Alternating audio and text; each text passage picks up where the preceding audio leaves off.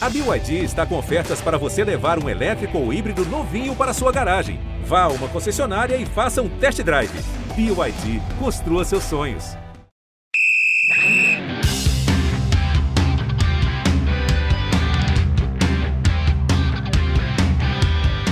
Num Brasileirão que ninguém quer ganhar, o aspecto individual tem chamado a atenção, muito mais que o coletivo. Jogadores que não perderam a oportunidade de evoluir e fazer de uma temporada pandêmica, como a de 2020 e 2021, uma temporada de recuperação e até de afirmação.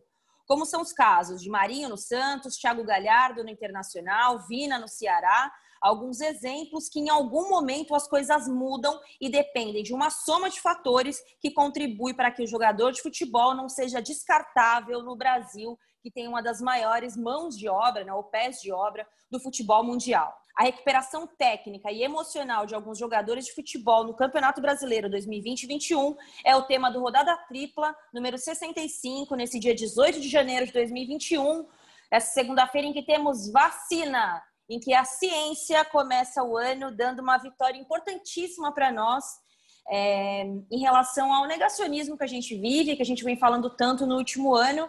Estou muito feliz em fazer esse rodada tripla nesse dia 18 de janeiro, depois da nossa Mônica Calazans, a primeira brasileira vacinada, uma mulher negra, de periferia, torcedora do Corinthians, moradora da Zona Leste, que representa um Brasil que, que acredita, que deve acreditar na ciência embora os negacionistas estejam de plantão por aí, tentando derrubar o que a gente acredita e o que faz a diferença na nossa sociedade. Eu sou Ana Thaís Matos, comigo hoje Amanda Kesterman e Bárbara Coelho, para a gente falar desse aspecto individual do campeonato da temporada, meninas. Feliz vacina para todas nós. Vocês comemoraram ou, ou ficaram comedidas? Como é que foi a comemoração aí da vacina? Só por curiosidade, porque a gente não se falou. Eu, eu, eu desci até o chão.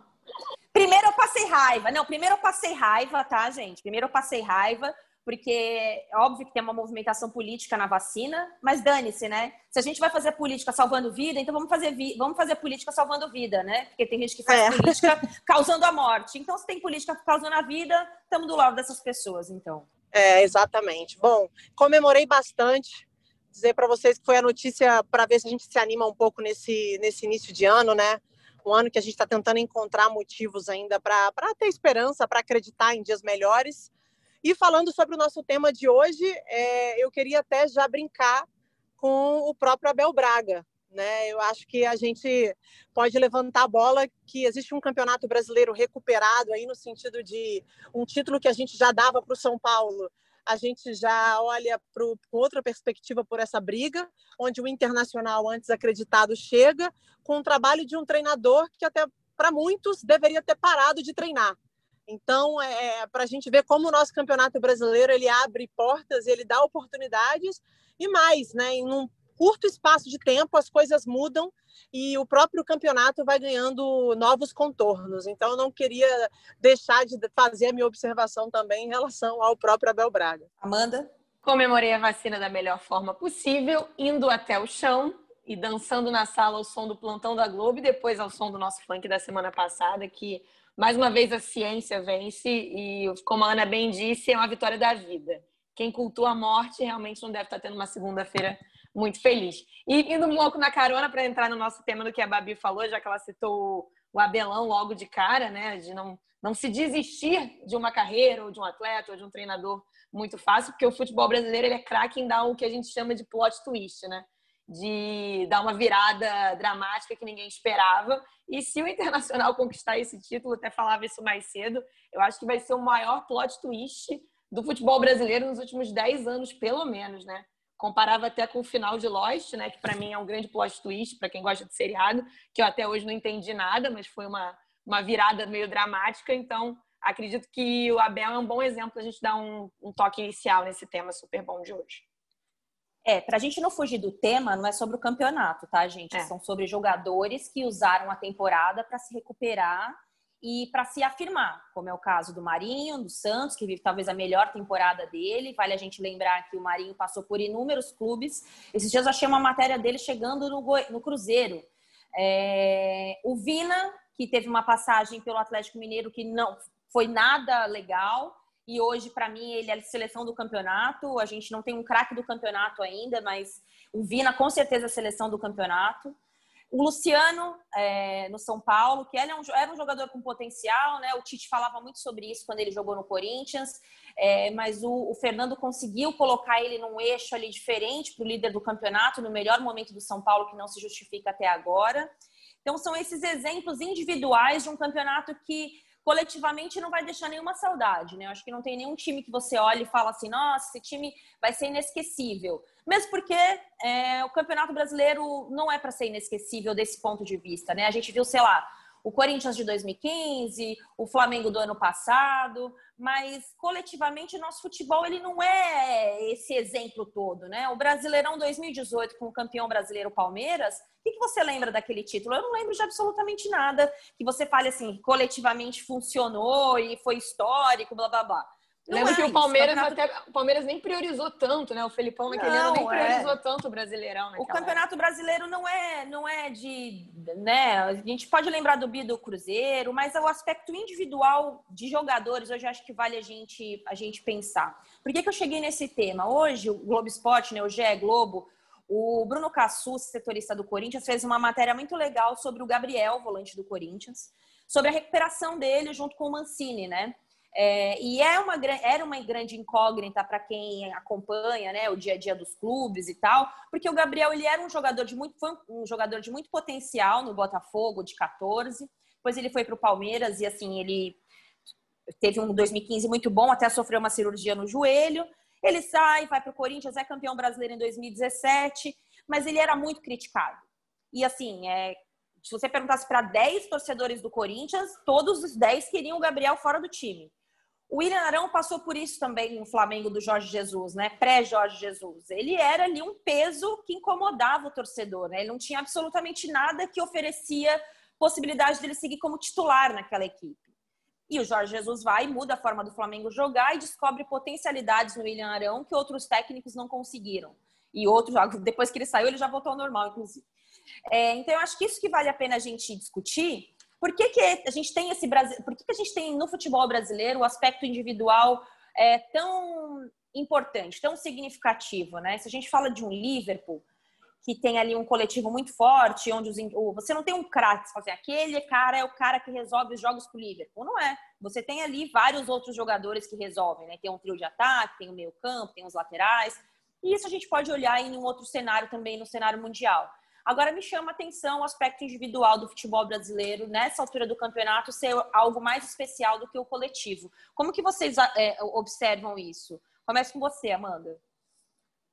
Eu acho que diz muito sobre a forma como os nossos treinadores rodam de trabalho em trabalho, porque quanto mais rotatividade, menos você consegue imprimir o estilo do seu, do seu time jogar e um pouco também do, da nossa defasagem técnica como coletivo, que a gente já debateu aqui algumas vezes. Eu acho que é muito por aí. O caso do, do Galhardo, por exemplo. O Galhardo é uma solução que o Cudê encontra diante de um problema, né? Ele perde. Lembrando que ele, lembrando que ele faz, ele vem para o Internacional da boa temporada que ele fez no Ceará, no que Ceará. ele já tinha sido artilheiro do time, né? Não foi no Internacional que ele Não se transformou foi no Inter. jogador. O que quase deu, o que começou, o momento que ele ficou muito mal ali na carreira dele, que o Ceará levantou ele de volta, foi na saída do Vasco, que foi uma saída bem conturbada, que não envolveu só aspectos técnicos. Foi uma, uma polêmica ali extra-campo com o técnico na época. Mas o, o Galhardo ele entra como uma solução de momento, né? E a gente vai falar daqui a pouquinho sobre essa faceta, né? A gente tem participação para falar da faceta é, rehab, né? Como dizia Amy Winehouse, do nosso Renato Gaúcho. Mas um caso que eu acho que é interessante também de debater é que o Marinho teve na mão do Renato Gaúcho tem pouco tempo, né? Aí chega no, no, Santos, ele realmente encontra uma posição, acho que tem muito a ver com a forma como os nossos técnicos enxergam o futebol e vem o imediatismo do resultado no Brasil. Às vezes você não tem tempo de pensar num jogo coletivo, você não tem tempo, também não tem peças de pensar para pensar num jogo coletivo eficaz e você realmente depende ali daquele talento, daquele jogador que encaixa num, num, numa forma única de jogar ou numa forma única de resolver. Bárbara? Então, meninas, eu acho assim que existe um aspecto individual que ele é muito importante, mas ele também está dentro de um contexto coletivo. Pelo menos é a leitura que eu faço sobre o Marinho. O Marinho é um jogador que vinha se destacando no Santos, jogando mais pelas beiradas, né, sendo uma opção nesse setor. Em determinado momento, depois de uma lesão que o Marinho sofreu, que deixou ele afastado dos gramados por três meses em 2020, ele volta atuando como centroavante e ele, nas mãos do Cuca, consegue fazer um trabalho mais ainda interessante do que pelas beiradas. É um jogador que se mostrou mais versátil do que o jogador que a gente conhecia. E eu acho que isso passa também por um aspecto coletivo, o jeito que o treinador joga, como ele utiliza, assim como a própria Ana Thaís falou agora há pouco em relação ao Jorge Jesus, que é um treinador que carrega essa marca né, em relação ao aproveitamento dos seus jogadores, porque ele exige desses jogadores uma função, ele exige que os jogadores desempenhem um papel dentro de campo e eles correspondem à exigência desse treinador. Então, por mais que a gente não consiga olhar para o coletivo, e a Ana estava falando do Liverpool, assim, quando eu penso em coletivo hoje no mundo, me vem muito Bayern de Munique também, né? A gente fala assim de um time forte, a gente fala de alguns jogadores no Bayern de Munique, mas dificilmente você consegue pontuar um, você consegue falar de um cara que seria extremamente decisivo para esse time. Acho que no Brasil existe essa defasagem porque eu acho que a gente tem poucos talentos acima da média. Eu acho que quando a gente vai para a Europa, quando a gente vai para um time de ponta, como o Bayern, como o Liverpool, principalmente, a gente encontra uma facilidade maior de alguns jogadores ou boa parte do grupo manter uma média muito alta de aproveitamento. Jogadores que têm um nível de futebol que, que são é um nível parecido entre eles, mas um nível muito alto. No Brasil, não. Então, quando você consegue pegar alguns jogadores de alguns times, é porque essas peças, essas peças acabam destoando é, em relação ao nível que a gente apresenta no Brasil. E o Marinho, para mim, é um cara que, dentro de um contexto coletivo, ele se destacou muito, porque nas mãos do Cuca, dentro do trabalho realizado no Santos, ele é um jogador que cresceu muito, pelo menos no meu entendimento. Bom, a gente começa ouvindo agora o Rodrigo Leitão, que técnico, né? Trabalhou em várias categorias de base, recentemente passou pelo Corinthians e agora ele está no Porto Vitória do Espírito Santo, no time profissional, resolveu é, assumir esse desafio. E o Rodrigo tem uma leitura muito interessante, né? No que ele cita de três pilares assim para recuperação de alguns jogadores. É, então vamos começar e ouvir um pouco do, do Leitão sobre o que ele fala desses desses pilares, né? Só resumindo, ele fala do bem-estar do momento, as necessidades do campo aliada à estrutura, né, com algumas lacunas identificadas pelas comissões técnicas, e também sobre o histórico de atleta, não esse histórico que vocês estão pensando, mentes malignas. Vamos ouvir aqui o Rodrigo Leitão. A primeira delas, acho que a gente pode pensar sobre o fato de que é, o, o bem-estar, né, o se sentir valorizado, se sentir bem é, a, a, a, é, com, com, o treinador, com a comissão técnica, com o clube, com o ambiente, com aquele momento, né, com aquele momento específico que tem coisas acontecendo ao entorno, é, coisas acontecendo com a própria equipe, na, na, vida pessoal, e, e aí essa conjunção de coisas, né, associada a sensibilidade, às vezes, é de quem comanda, é, associada à percepção de, das pessoas que estão em torno de quem comanda, ou, ou mesmo quem comanda, é, de conseguir é, visualizar certas, certas coisas que estão acontecendo que talvez outras pessoas não, não, não puderam visualizar, né? É por isso que eu falei da sensibilidade, mas tem muito a ver com a percepção e também. Então, isso faz com que o jogador é, às vezes ganhe, volte a, volte a sorrir, fique, ganhe confiança, né? sinta confiante para fazer as coisas, as coisas começam a dar certo. Então, é, daqui um pouco, um erro que antes é, gerava uma série de, de problemas, que mexia ali com a confiança, que mexia com a autoestima, daqui um pouco ele, ele é minimizado porque está tão confiante ali com a abordagem, né? E aí, na verdade, daqui um pouco o erro pequenininho, daqui um pouco não atrapalha um próximo acerto, daqui um pouco um acerto faz com que o próximo acerto é, seja potencializado, quer dizer, é o efeito contrário, né? Se antes, sem confiança, é, sem um futebol para se apreciar o jogador, ao errar, acabe é, aumentando a chance de errar na sequência mais vezes, porque perde a sua, a sua confiança de fazer. O contrário, quando está se sentindo bem, né, faz é o contrário disso, o erro fica pequenininho. Um pouquinho do Rodrigo Leitão, é, falando também sobre as necessidades do campo aliada à estrutura do clube, né? O, a comissão técnica vai lá, identifica o que está faltando ao jogador, usa a estrutura para fazer com que o jogador retome o que ele já foi em algum momento ou que ele faça com que novas potencialidades sejam descobertas. Um segundo aspecto, né, uma segunda reflexão, que não elimina a primeira, né, é, senão fica parecendo que uma coisa é mais importante que a outra, é, e somos, né, são, são, humanos que jogam, somos nós humanos ali, os treinadores que é, queremos que a coisa funcione. É, bom, relações humanas, mas uma variável importante aí, que não exclui né, a primeira, é o fato de que muitos jogadores, a, a, ao terem ali, olhando para o desempenho agora propriamente dito, a coisa do campo ali, né? as necessidades de campo, de, de jogo, é, necessidades técnicas, táticas, físicas, emocionais, é, sociais, ali dentro do campo. Né? É, às vezes certas comissões ou certos clubes com seus aparatos ali, mas certas comissões que conseguem aproveitar esses aparatos todos, né, passam a, a, a dentro do dia a dia, de fato, conseguir preencher lacunas que possam ter surgido né, na, na, no, no, desempenho de jogo do, do, atleta e passam a, se preocupar com, esse, com essas lacunas de forma é, gradual, de forma às vezes mais rápida, mas sempre tentando é, olhar é, para o desempenho de uma forma que várias coisas estão interferindo no desempenho e aí começam a abordar essas coisas ali para preencher as lacunas junto com o treino, né? Junto daqui um pouco com uma, uma, uma sessão fora do treino ali, passando pela fisiologia, passando com o preparador físico, passando com o departamento médico, enfim, com o próprio treinador, auxiliar técnico e, e essas é, variáveis todas que vão culminar num desempenho melhor, melhor né, para o atleta, elas são objeto de muita preocupação para a comissão que percebe percebe no, no atleta, né? É, desempenho alto. Mais um pouco aí do Rodrigo Leitão, ele fala várias coisas, né, gente? É, tem, tem que prestar bem atenção no que ele diz, porque ele fala vários, vários, ele usa vários termos que explicam um pouco esse combo de recuperação. Ele cita o bem-estar com o momento, é, a sensibilidade de quem comanda, né? A questão das relações humanas. Então, por exemplo, o técnico chega no clube e ele não afasta o cara logo de cara, né? Ele tira o cara porque o cara não tá vivendo um bom momento, a torcida tá pressionando, é, tá todo mundo na rede social cobrando, então o cara vai lá, preserva o cara e fala: olha, o que é que a gente pode fazer para melhorar? Aí que eu entro no que eu acho fundamental que é o que eu acho que não cabe mais, que são comissões técnicas antigas, né, que não são é, plurais, que não entende a importância da fisiologia, a importância da, da, do departamento é, médico, a importância da nutrição, do descanso. E essas comissões, quando elas identificam isso, ela fala, pô, eu tinha um jogador que tinha um determinado potencial, por que é que ele não está tão bem? É, e aí eu acho que bate um pouco nessa questão das relações humanas, do trato, né? De você saber o que você vai fazer no dia a dia.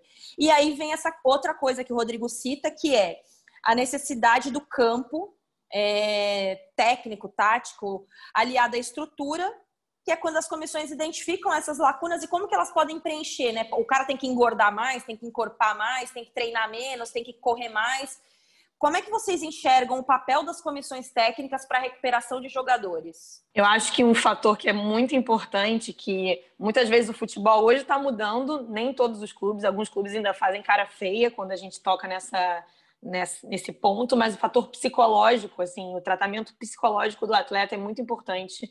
É, a gente que cobriu o clube e, e, via casos e mais casos de jogadores sendo cobrados, sendo vaiados, enfim, a gente via quanto era importante ter um departamento de, é, de psicologia ativo e nem todos tinham. A gente posso dizer que eu vi muito atleta que poderia ter sido trabalhado a mentalidade hoje, enfim, é, perdeu espaço em grandes clubes porque não teve ninguém ali, o, o treinador da época não exercia essa função é, capaz de trabalhar a cabeça.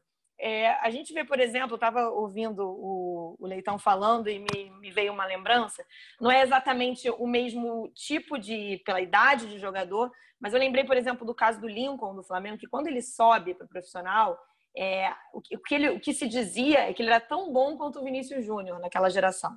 Tão bom quanto o Vinícius, que ele daria um jogador tão bom é, quanto o, o que já veio vendido para o Real Madrid da base. E realmente, se você visse os jogos da base, era um centroavante que sabia se posicionar, enfim, veloz. E ele é um caso que eu acho que é muito que ninguém soube recuperar ele. Ninguém soube olhar e falar assim: não, peraí, você era muito bom na base, você só subiu. Ele sobe com 16 anos, é muito novo 16 anos. É, ele só, as pessoas esquecem que ele só tem, acho que 19 e 20, ainda tem 19, se eu não me engano.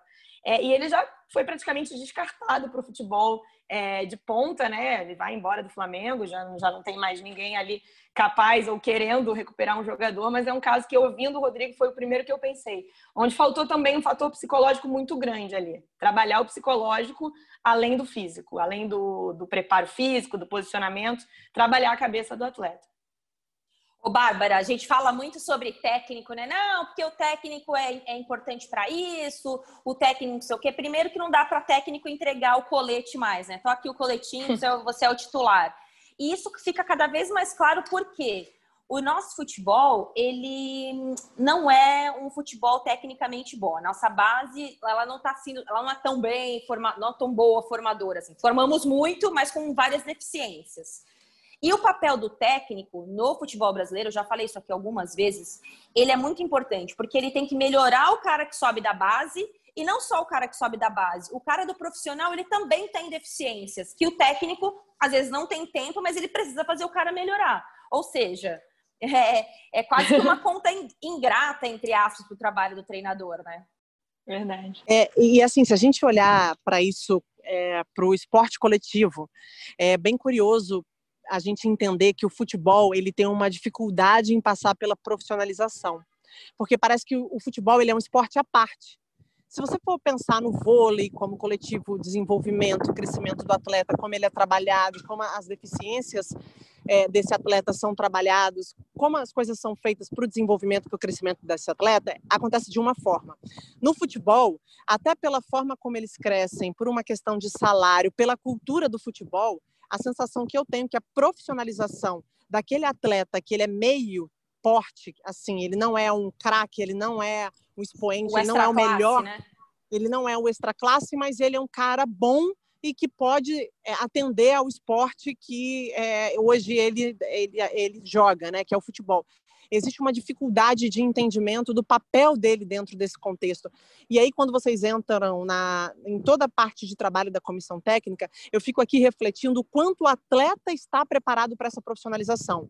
Porque quando eu converso assim com algumas pessoas de bastidor, e às vezes eu levanto essas bolas, que a gente levanta muito, mas pô, mas também acho que os clubes precisam trabalhar melhor, eles precisam ser mais profissionais. Muitas pessoas me relatam que os atletas também não são, que sentem dores e não assumem, que tem toda uma questão fora de campo, que é com bebida, que é com noite, então eles acabam não se cuidando, por isso que tem um excesso de lesão e outras coisas também. Então, quando a gente coloca é, em perspectiva o ambiente, se o cara está satisfeito, se ele consegue ter uma boa relação de trabalho, se ele consegue entender que o trabalho dele precisa ser um trabalho profissional, a chance dele crescer e entregar isso aqui que a gente está falando é muito maior.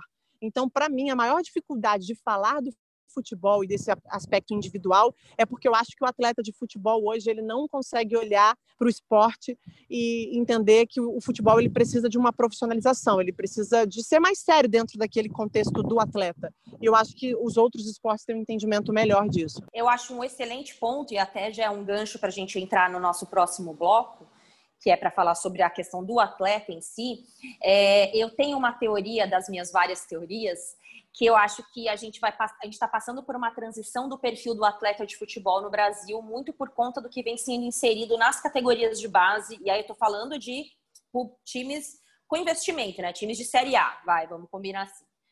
É, eu acho que a gente tem hoje uma modernização nas bases, da linguagem principalmente, né? A categoria de base hoje ela não aceita aquele ex-atleta que é amigo do presidente que vira técnico. Até aceita, como é o caso do Corinthians, por exemplo, e o Coelho, né? Que eu não sei o que está fazendo lá até hoje. Mas, é, no, no, no, tô falando base, base mesmo. 15, 16, 13, 18.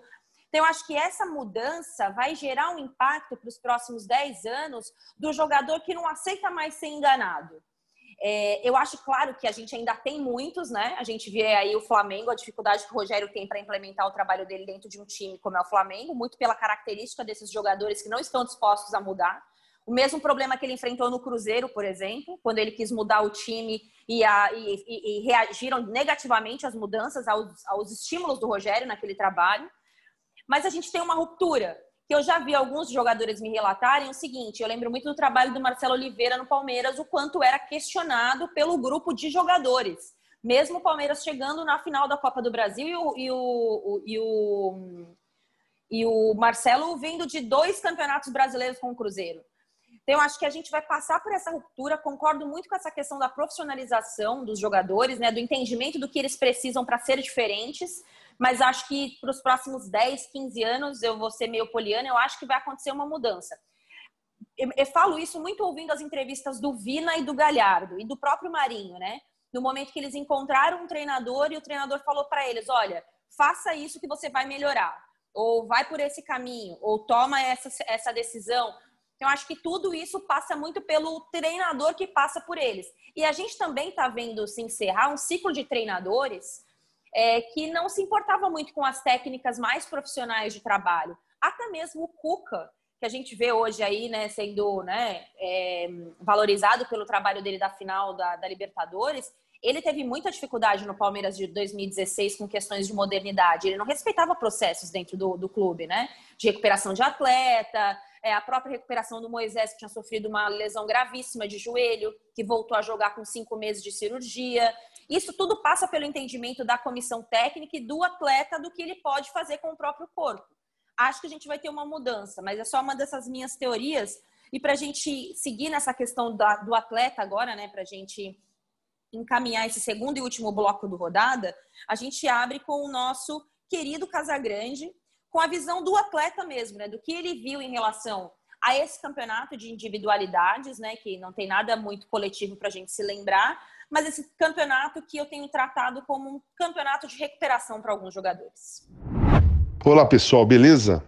Eu posso dizer que esse campeonato transformou e fez uma evolução em alguns jogadores. Eu vou pegar como exemplo o Gabriel do Corinthians, que era um jogador que só marcava, fazia muitas faltas, levava cartão amarelo praticamente no primeiro tempo, é, passava mal, não se arriscava ao ataque nem viradas de jogo. E com a chegada do Mancini, o passe do Gabriel ficou muito bom. Ele tem coragem de fazer viradas de jogo e a maioria da, das vezes certas, principalmente para o Fagner do lado direito e se aventurou aí ao ataque agora. Ele apoia a jogada de ataque, chuta no gol. O Gabriel evoluiu muito. O Gabriel foi é, agora é um outro jogador, um jogador muito melhor do que ele era antes. No caso do Marinho, a mudança foi de comportamento. Ele era um cara que brincava muito, as entrevistas eram gozadas, então virou meio que piada, meme, ninguém levava muito a sério o Marinho. Ele parou com isso, focou nos treinos, focou nos jogos.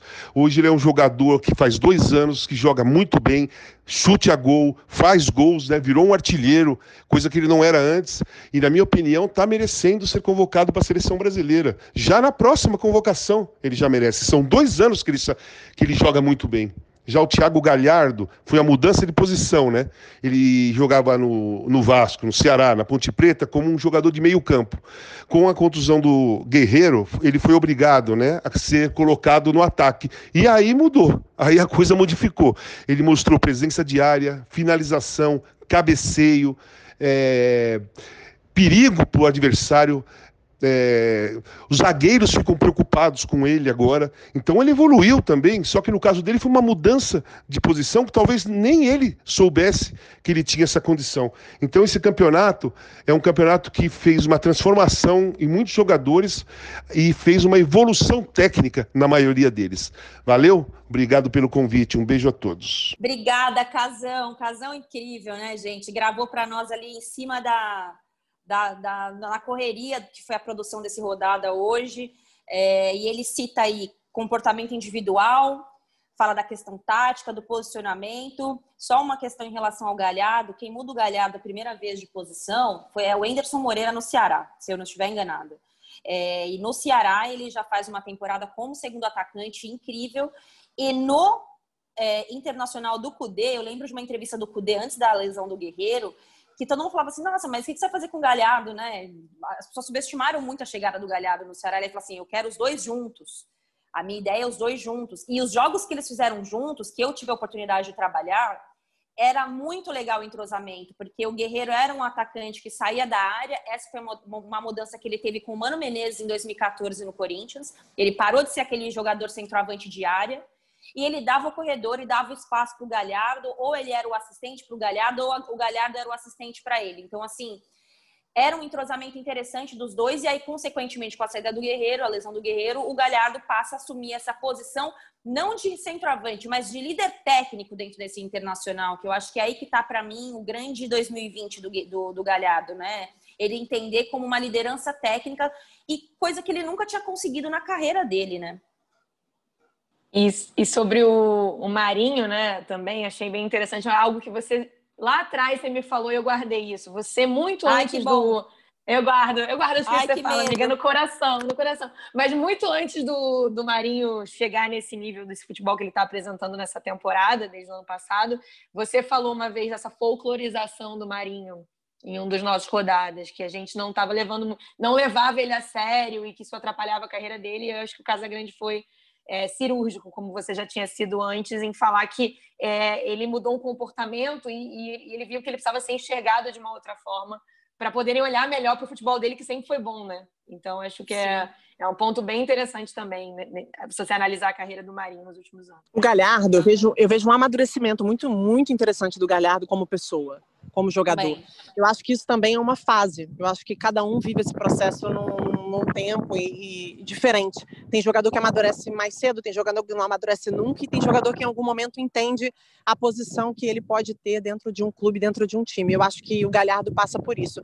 E muito motivado pela liderança técnica. Eu acho que quando ele entende que ele é muito bom para o time, que ele oferece coisas que o time precisa e que ele consegue ser um dos principais jogadores do campeonato, essa liderança que além de, de técnica ser uma liderança de time, ela aparece também nas entrevistas, na forma como ele se posiciona, nos momentos em que ele teve que falar do internacional também em derrotas. Eu sentia um cara motivado, um cara que estava na sua melhor forma física também. Então, é, eu acho que a gente está conseguindo, nesse episódio do Rodada, elencar coisas que são importantes para a formação de um jogador que quer jogar e quer ter uma fase, quer viver no auge, porque tem muito jogador também. Quando eu falo quer, é porque o atleta de futebol ele precisa entender que algumas coisas ele tem que abrir mão para chegar nesse patamar, né? Perfeito. E muitos não estão afim de pagar o preço. Tem gente que quer só jogar bola, jogar bola por arte.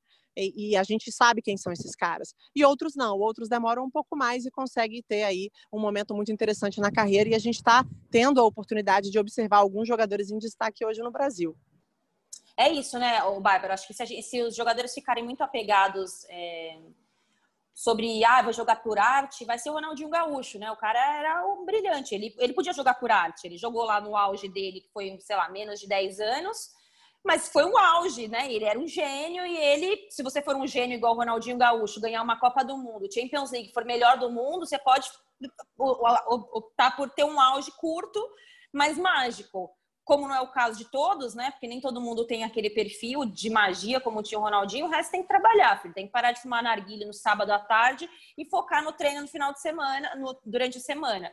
Ainda mais nessa temporada, cara, porque essa temporada exige fisicamente muito dos caras. O Flamengo vai Exatamente. jogar hoje, que é segunda-feira, e vai jogar quinta-feira de novo. É, e assim, são jogos difíceis, jogos que o seu nível de concentração está elevado, que você não pode sair porque a gente está numa pandemia. É, muitos jogadores foram contaminados com a Covid. Ainda nesse aspecto individual, rapidamente, Rodrigo Leitão fala sobre o famoso histórico do atleta, que é isso que a gente está falando, né? Sobre a responsabilidade que o atleta tem também e não ser só mais um, né? É, a gente já viu aí, a gente pode lembrar de outros casos de jogadores que tecnicamente não eram os melhores, mas eles, com a base do trabalho, eles se transformaram em jogadores ótimos. O Belete, maior exemplo disso, gente. O Belete, talvez ele não seria o que ele foi se ele não fosse comprometido com o trabalho como ele era. Vamos ouvir mais um pouquinho do Rodrigo Leitão.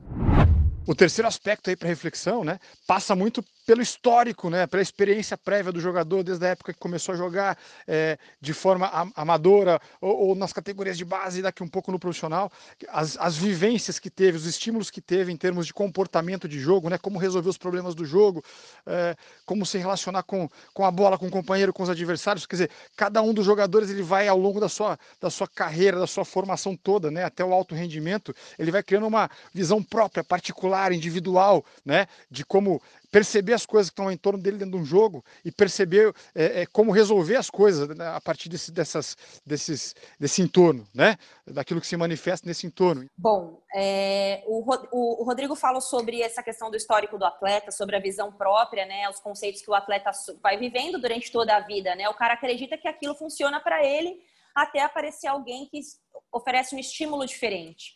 Eu falo muito sobre o Fernando Diniz, sobre os vários jogadores que eu já ouvi sobre o, o, o, Fernando, né? O quanto ele coloca aspectos diferentes no treinamento, coisas que os jogadores não conheciam.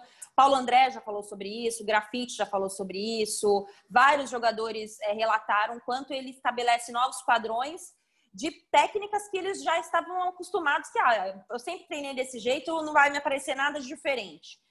E aí aparece, né? Aparece um cara com novos conceitos, com uma nova forma de enxergar, enxergar o futebol, que reprograma um pouco dessa essa habilidade quase que mecânica do jogador de futebol, né?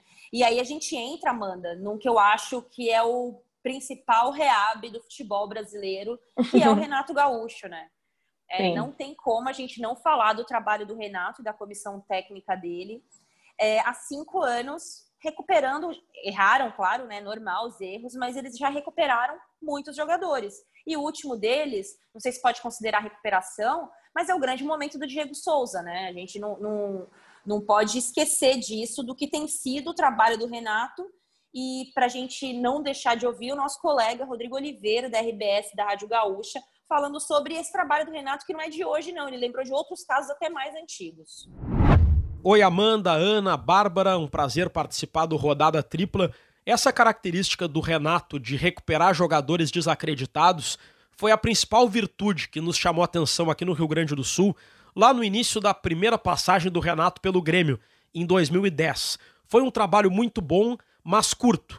O Renato assumiu o Grêmio com o Grêmio na ponta de baixo da tabela do Brasileirão, rapidamente colocou o Grêmio na zona da Libertadores, mas em 2011, pelo menos o nível de atuação não chegou a se manter. Só que já naquela época nos chamava a atenção que alguns jogadores só jogavam em alto nível com o Renato, jogadores que estavam numa fase descendente. O volante Fábio Rockenbach, que já tinha ido para o Barcelona, começou a jogar muito bem com o Renato. O lateral direito Gabriel, ex-São Paulo e Fluminense, estava em baixa. Chegou o Renato, o Gabriel jogou muito bem. E o principal exemplo, né? O atacante Jonas, que tinha sido moeda de troca do Grêmio, foi emprestado para a Portuguesa, jogador fora dos planos, com o Renato virou craque, artilheiro e foi para o futebol português, futebol europeu. O Renato, ele sabe falar a língua dos jogadores. Ele consegue, e já conseguia desde o início da carreira como técnico, fazer com que todos os jogadores rendam 100% da sua capacidade 100% do seu potencial. E depois, nas outras passagens do Renato, em 2013 e principalmente a partir de 2016, o Renato uniu a tudo isso mais repertório tático, modelo de jogo e manteve essa habilidade. Mais exemplos. O lateral esquerdo Cortez também estava em baixa, estava indo para o Náutico. O Renato disse: vem que comigo ele vai jogar. Foi para o Grêmio e foi campeão de praticamente tudo.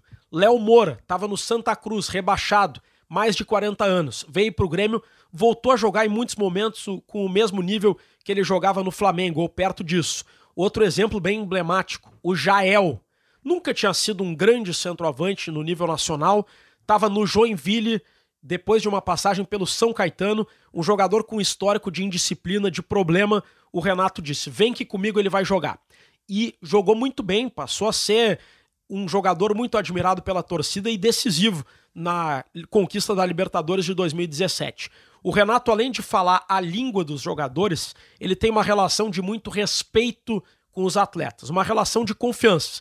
Eu te ajudo, mas tu vai ter que me ajudar também. E os jogadores sempre jogam por ele. Por isso que muitos atletas, quando a maioria dos clubes pensam em contratar, a gente pensa, não, não é mais um bom reforço. Mas com o Renato tem que pensar duas vezes porque com o Renato os atletas voltam a render o máximo que eles podem render. Valeu, Ana, Bárbara, Amanda. Prazer participar com vocês. É um fenômeno, né? Eu acho que essa é a maior marca registrada do trabalho do Renato, né? Já é Cruel, realmente é um que para mim foi emblemático, que o, que o nosso Rodrigo Oliveira lembrou muito bem naquela Libertadores de 2017. Já é o atacante cruel realmente foi um que eu não esperava que o Renato fosse conseguir recuperar. Foi, enfim, marcou vários gols importantes naquela campanha. Gente, tem uma coisa no Renato assim que eu acho que, que para mim é a maior sacada dele. Que, que acontece? Ele tem esse jeitão dele, boleirão, de falar com a imprensa, essa coisa dele, ah, eu não treino, só brinco e tal mas ele tem um auxiliar técnico, que é o Alexandre Mendes, que faz um trabalho interessantíssimo de campo no Grêmio. Então, ele tem uma comissão técnica que é dele, que trabalha muito bem esse time, e ele aproveita esse folclore que ele não se importa se as pessoas vão falar que ele não trabalha, que ele não está nem aí, para poder fazer com que o, trabalho, que o trabalho dele seja ali quietinho, que não traga muito holofote, que ninguém fique falando do método dele, de como ele faz, de, as formas que ele, que ele busca no futebol para aperfeiçoar esses jogadores. Então, enquanto ele usa esse blá blá blá todo, ele faz um trabalho de campo muito interessante com uma comissão técnica. O Alexandre Mendes é o cara que dá o treino no Grêmio, é o cara que hoje traz novas formas de treinar, novas formas de trabalhar, junto com o Renato, claro, não estou querendo tirar o mérito do Renato.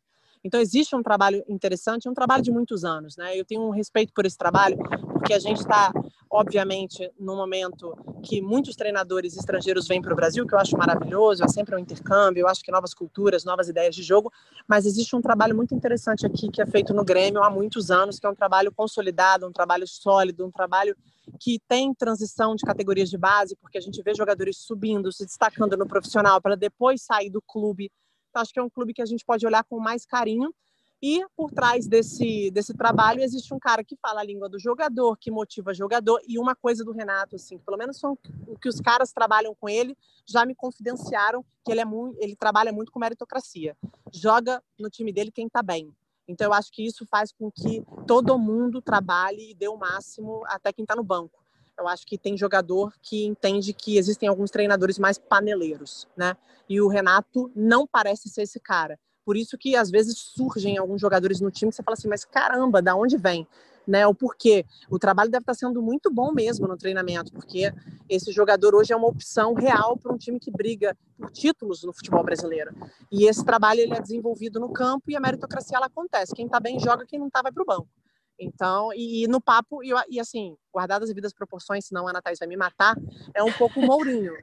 Assim, eu acho que o Mourinho é um cara Sim, que ele faz, guardadas as devidas proporções. Concordo, eu acho que ele é um cara que faz isso. Ele vira pro jogador dele e fala, cara, eu te dei a oportunidade. Se você não entregar, vai vir outro e vai jogar no teu lugar.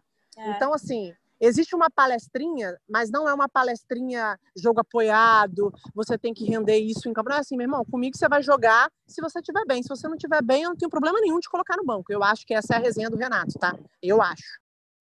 Eu, eu concordo muito e vou muito. Eu acho que a comparação é muito válida principalmente depois que a gente teve acesso a um pouquinho mais dos bastidores do Mourinho, né, nessa última, nas duas últimas séries, né, do Amazon Prime e a outra do que tem no Netflix também que fala um pouquinho sobre ele, é, de entender a objetividade do trato, né?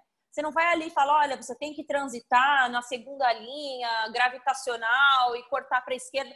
Tem a linguagem técnica acadêmica que eu acho super importante, mas eu acho que tem uma linguagem direta que toca mais os caras, assim, que, que, que convence os caras mais. Eu lembro que teve um, um, uma fase do Renato que ele cometeu para mim que foi um erro grave, que foi escalar o, o André no jogo da Libertadores contra o Flamengo é. e o Tardelli ficou no banco.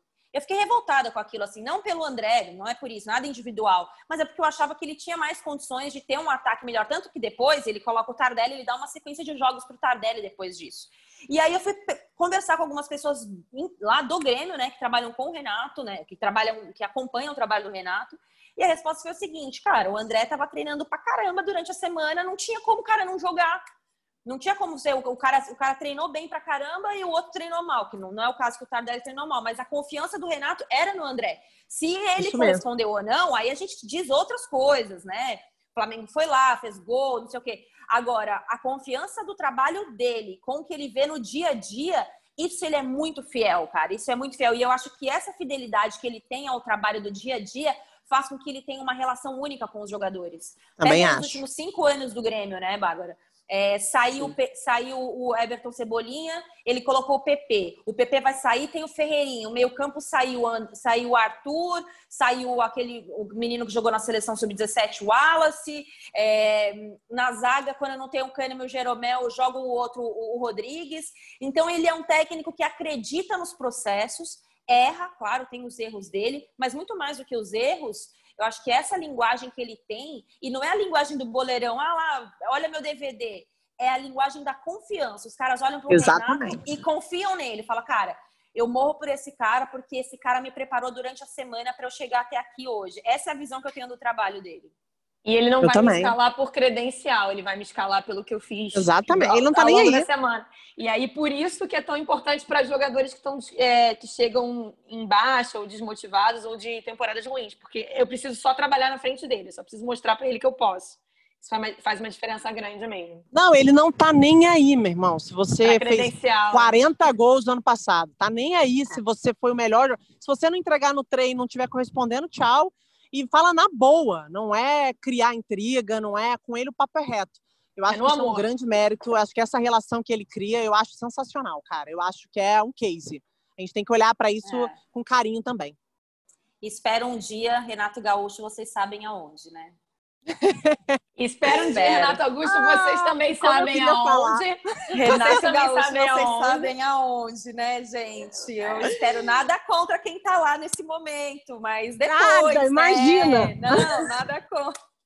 Só dar uma melhoradinha nas entrevistas, mas depois a gente já fala disso, né? Mas tudo é isso, é, é, isso aí. Renato precisa passar por uma troca de roupa, né? Ele não tá mais é. no porcão, como diz uma amiga minha, com a faixa do é. porcão na cabeça comemorando o gol, né? Não é mais isso. Exatamente, exatamente. Bom, gente, considerações finais sobre o nosso tema? Alguma coisa mais que querem acrescentar? Manda, Bárbara. Sobre o nosso tema ou sobre tudo? Gostaria de fazer uma consideração final do nosso ah, episódio. temos que fazer, né? Temos que fazer, temos que claro. fazer. É, enquanto a gente gravava, é, você já tinha me mostrado, mas está repercutindo muito aqui. Uns serão lembrados como os melhores da história, já outros. Marta Vieira da Silva deu seu recado agora nas redes sociais. Acho muito legal a gente citar. A gente ficou bastante emocionada ontem, né, Ana, quando a gente viu a questão do Enem Exame Nacional do Ensino Médio, a prova mais importante que coloca os brasileiros dentro das universidades há muitos anos, é, questionando né, a questão de gênero, né, de pagamentos de Marta, Neymar. Foi um tema de um episódio do Rodada Tripla lá em setembro, então quem, quem não ouviu é um dos episódios que eu mais gosto assim até hoje do nosso podcast. E, enfim, para quem ainda não entendeu, ainda tem gente que acha, gente teoricamente, teoricamente grande, que é só teoricamente, que acha que o futebol feminino do Brasil ainda não tem espaço. Como pode, né? Mas enfim. Tô lembrando é... de Megan Rapinoe e Donald Trump, que seja o mesmo caminho no final. Eu acho assim, é, só para a gente contextualizar, é, acho que a, a, quem estiver ouvindo rodar dessa hora já deve até saber do que a gente está falando. A Marta e o Neymar foram temas de uma questão do Enem, como falou bem a Amanda, é, falando sobre a questão de, de, de pagamentos de um para o outro, citando que a Marta é cinco vezes a melhor do mundo. É, e aí, no dia, nessa segunda-feira, uma pessoa bem assim, que é bem desprezível, atacou essa, essa questão do Enem, né? Foi um dia de uma, uma semana que começou com uma derrota é, política muito grande né, para o governo federal, e o governo federal usa da sua pauta, que é a questão de gênero, para mudar o assunto, enfim. E essa questão foi questionada. E aí o que a gente pode dizer para essas pessoas é que ninguém espera que a Marta ganhe o salário do Neymar. Eu até gostaria que ela ganhasse o salário do Neymar, né? Se a gente vivesse um Brasil, um país justo, uma sociedade justa, é, onde o futebol feminino não tivesse sido proibido por mais de 40 anos. A questão é você lembrar o tempo inteiro que a desigualdade está aí e o que nós podemos fazer para amenizá-la e não equiparar de uma hora para outra. Não comparar o que fez a Marta, o que fez o Neymar, essa não é, esse não é o ponto. O ponto é, a desigualdade está aí e a gente não pode fechar os olhos para ela. O que nós podemos fazer para diminuir a desigualdade é sim colocar esse tipo de debate na principal prova do ensino é, é, do ensino brasileiro. Assim. Então, esse é o ponto para mim. Lamento muito as declarações que nós tivemos aí recentemente sobre o tema, mas eu não esperava nada desse tipo de gente. Esse tipo de gente não contribuiu em nada para o Brasil em 27 anos, em 30 e em 2, e vai continuar não contribuindo. Perfeito, e só para fechar, porque vocês já foram perfeitas, é, o preconceito ele é tão evidente só pelo desconforto em relação ao tema. Então, assim, as pessoas se incomodam tanto quando a gente fala em, em, uma desigualdade, quando a gente fala que as coisas que acontecem no futebol feminino, a gente usa a Marta como símbolo, é um absurdo, e esse, isso gerar um incômodo tão grande, isso já mostra o tamanho do nosso preconceito. Então, é, o nosso preconceito como sociedade, né? Então, assim, é, às vezes que eu tive debates mais acalorados pessoalmente, a minha pergunta sempre foi: por que isso te incomoda tanto? O porquê a Marta ganha mais, ser mais valorizada, ter mais espaço? Eu estou pegando a Marta como recorte símbolo. Te incomoda tanto? Então a resposta essa pessoa não tem, porque ela não consegue enxergar o tamanho do preconceito dela. Algumas enxergam, outras não têm essa capacidade. Então, bola para frente, questão no Enem, doa quem doer, vai chegar, vai chegar com, com mais igualdade, se Deus quiser, isso vai melhorar. Está muito longe do que a gente acredita que é o ideal, mas a gente não vai desistir por causa de meia dúzia de idiota de jeito nenhum. É isso, os cães ladram, mas a caravana não para. É, não agradecendo, é agradecendo a edição, produção do nosso Rodada, Bárbara Mendonça, que hoje nos viramos em cima no, no Se Vira nos 30, com a edição da Raquel Guarino, a coordenação é do Rafa Barros e a gerência do André Amaral.